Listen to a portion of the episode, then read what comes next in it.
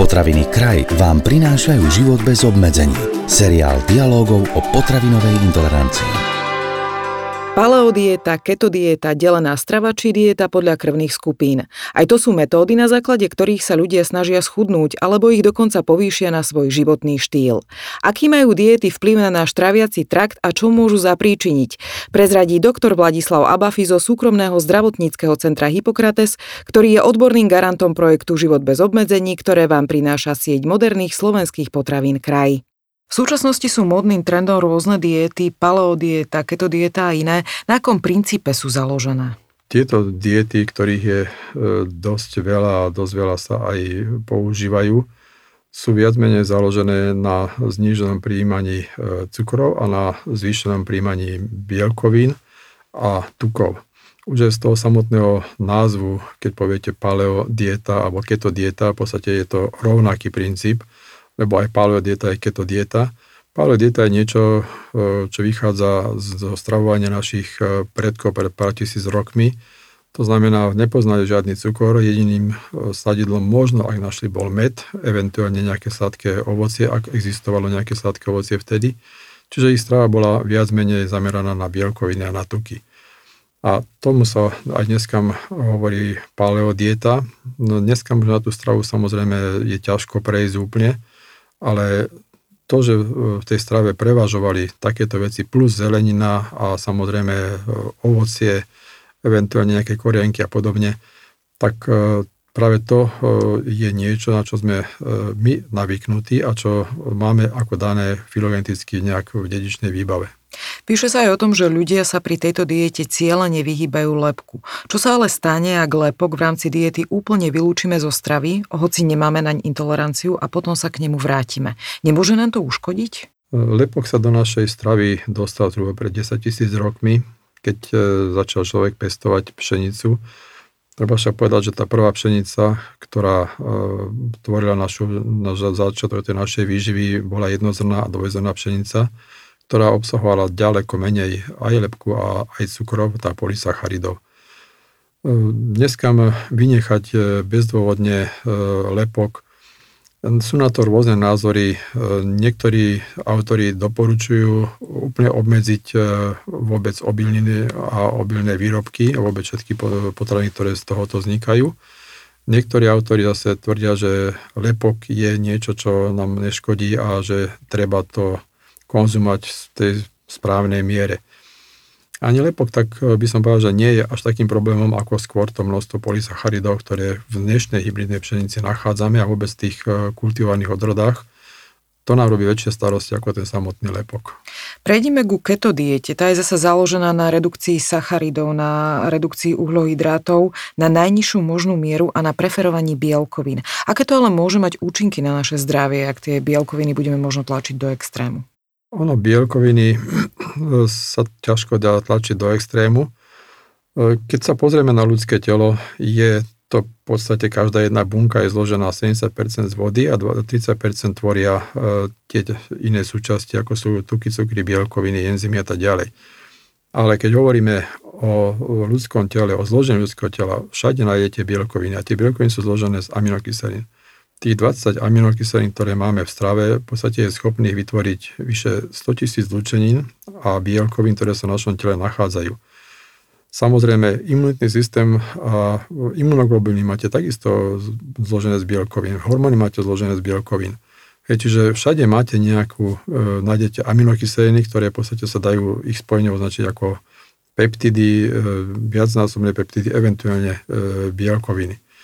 A samozrejme tuky ako zdroj energie k tomu. E, my sme filogeneticky boli naučení, vývojovo naučení e, tie tuky prijímať a naše telo je schopné tie tuky meniť e, na energiu a vytvárať si z nich cukor.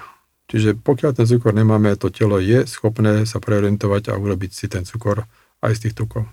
Nemôže sa tam ale stať, že keď privedieme telo do stavu ketózy, že si dajme tomu poškodivé ladviny alebo niečo iné? Extrémnym spôsobom by sa to mohlo stať, ale pokiaľ sa ozaj ten človek stravuje rozumne a má dostatočný pitný režim a má tú stravu pestru, to znamená, že nie sú to len čisté tuky a bielkoviny, ale je tam aj ovocie, zelenina, tak by sa to v podstate nemalo stať. Pozrime sa aj na delenú stravu. Na tom, ak niekto raz konzumuje bielkoviny so sacharidmi, potom ich konzumuje oddelenia, zvlášť rozkladá si to stravovanie v priebehu dňa. Zrejme nebude nič zlé, alebo sa mýlim, aký je ten základný princíp delenej stravy a je to naozaj účinné? No delená strava samozrejme e, oddelovať od seba jednotlivé druhy potravín a e, konzumovať ich e, v istých spojitostiach, ktoré sú niektoré celkom logické, niektoré ani tak nie. Určite má to svoj význam, ale asi by som povedal k tomu na margo všetkých týchto diet, že e, jediná dieta, ktorá je, je neprejedať sa. To je tá jediná správna dieta. Jednoducho, ak máme vyšší príjem a tú energiu neminieme, budeme priberať. Napriek akejkoľvek diete. To znamená prispôsobiť e, našu dietu a náš množstvo potravy, ktorú skonzumuje tomu, čo robíme. Ak chceme byť zdraví a nechceme len cieľene schudnúť, tak sú ľudia, ktorí siahajú po rôznych metódach. Niektorí si potrpia aj na diete podľa krvných skupín. Má krvná skupina vplyv na to, ako nám funguje metabolizmus a trávenie, ako naše telo pracuje? No, krvná skupina e, sa takisto samozrejme vyvíjala. Tá prvá krvná skupina bola nulka, potom prišla Ačka, e, zhruba pár tisíc rokov po nej prišla Bčka posledných 400 rokov sa vyvinula skupina AB. Že by krvné skupiny nejako priamo e, súviseli s dietou, sa povedať nedá. Skôr je to v našom nastavení, v našom genotype a hlavne našej epigenetike, čo si v podstate so sebou nesieme od našich rodičov, ako sme nastavení. A aj to, ako sme vychovávaní, v akom prostredí vyrastáme. Dneska vidíme, že ak je obezita u rodičov, vyskytne sa obezita aj u detí. Ak vysoký tlak u rodičov je aj u detí. Ak majú rodičov v vyššom veku diabetes, je tam pravdepodobnosť, vysoká pravdepodobnosť, že aj tie deti budú mať vo vyššom veku diabetes.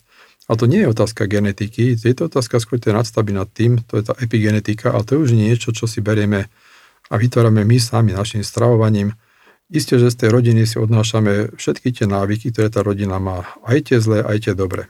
A tie zlé sú práve tie stravovacie návyky, životospráva a tak ďalej. A to sa s nami potom ťaha do života a na základe toho potom vznikajú e, tie choroby, ktoré majú naši rodičia. My síce hovoríme genetické, ale oni nie sú úplne genetické.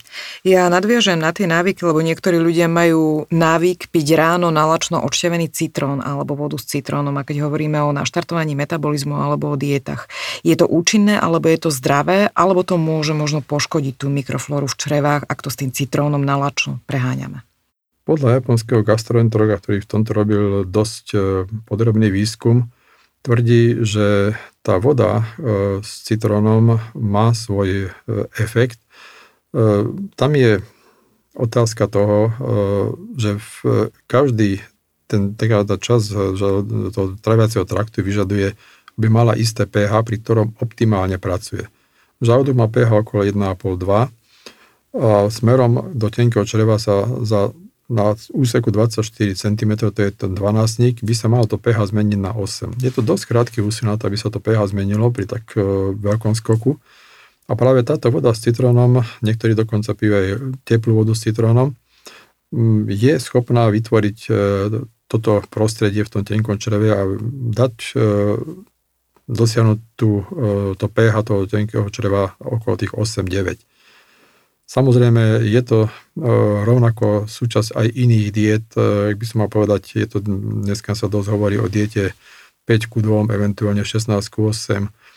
Posledné výskumy, e, ktoré sú z kliniky dlhodobého žitia a v podstate nejakého výskumu na ľuďoch, ktorí už majú viac ako 90 rokov, ale stále sú ešte čuli a stále sú ešte sebestační a praco, ešte schopní pracovať, tak sa skúma ich život, skúma sa ich strava a tak ďalej a tam sa došlo na to, že títo ľudia v živote aj hľadovali.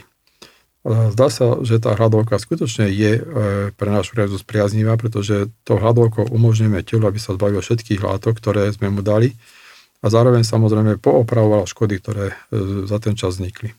Jedna vec je ale hľadovka, druhá vec je striedanie rôznych diét a zaručených metód, ako schudnúť. Ako môže naše telo zareagovať na neustále pokusy o schudnutie rôznymi metodami a týranie sa najrôznejšími dietami? Neublížime tomu metabolizmu?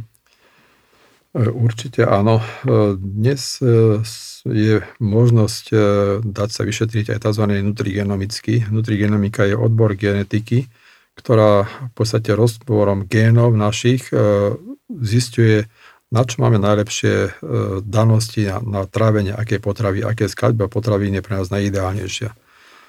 Je to dané v našich génoch, je to dané v našej epigenetike a toto meniť nejakými násilnými dietami asi neodporúčam. Jednoducho to telo má nejaké nastavenie a to nastavenie treba rešpektovať a jediná dieta, ako som povedal, je správna, je taká, že nepriedať sa.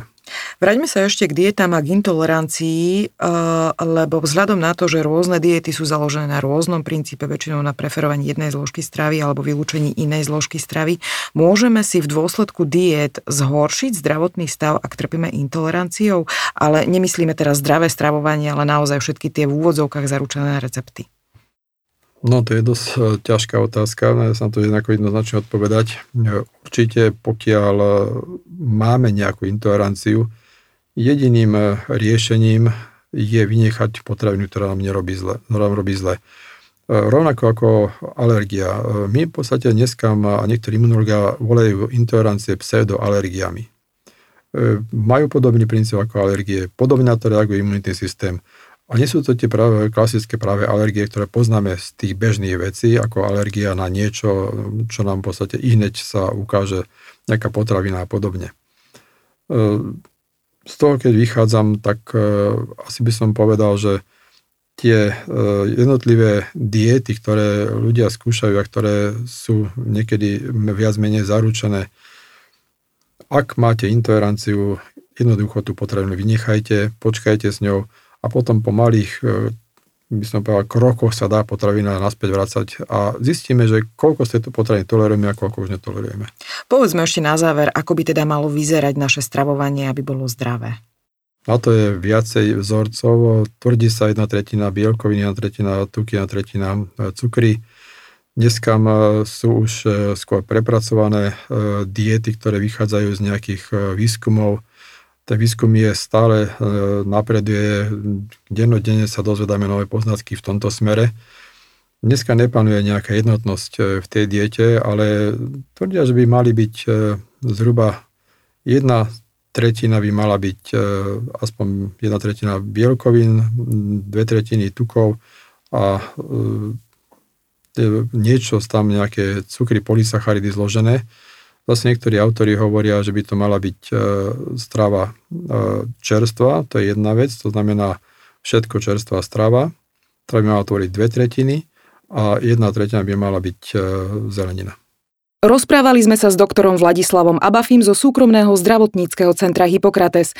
Máme pre vás pripravené aj ďalšie zaujímavé informácie, tak si nás vypočujte aj na budúce. Tento podcast vám priniesli potraviny kraj.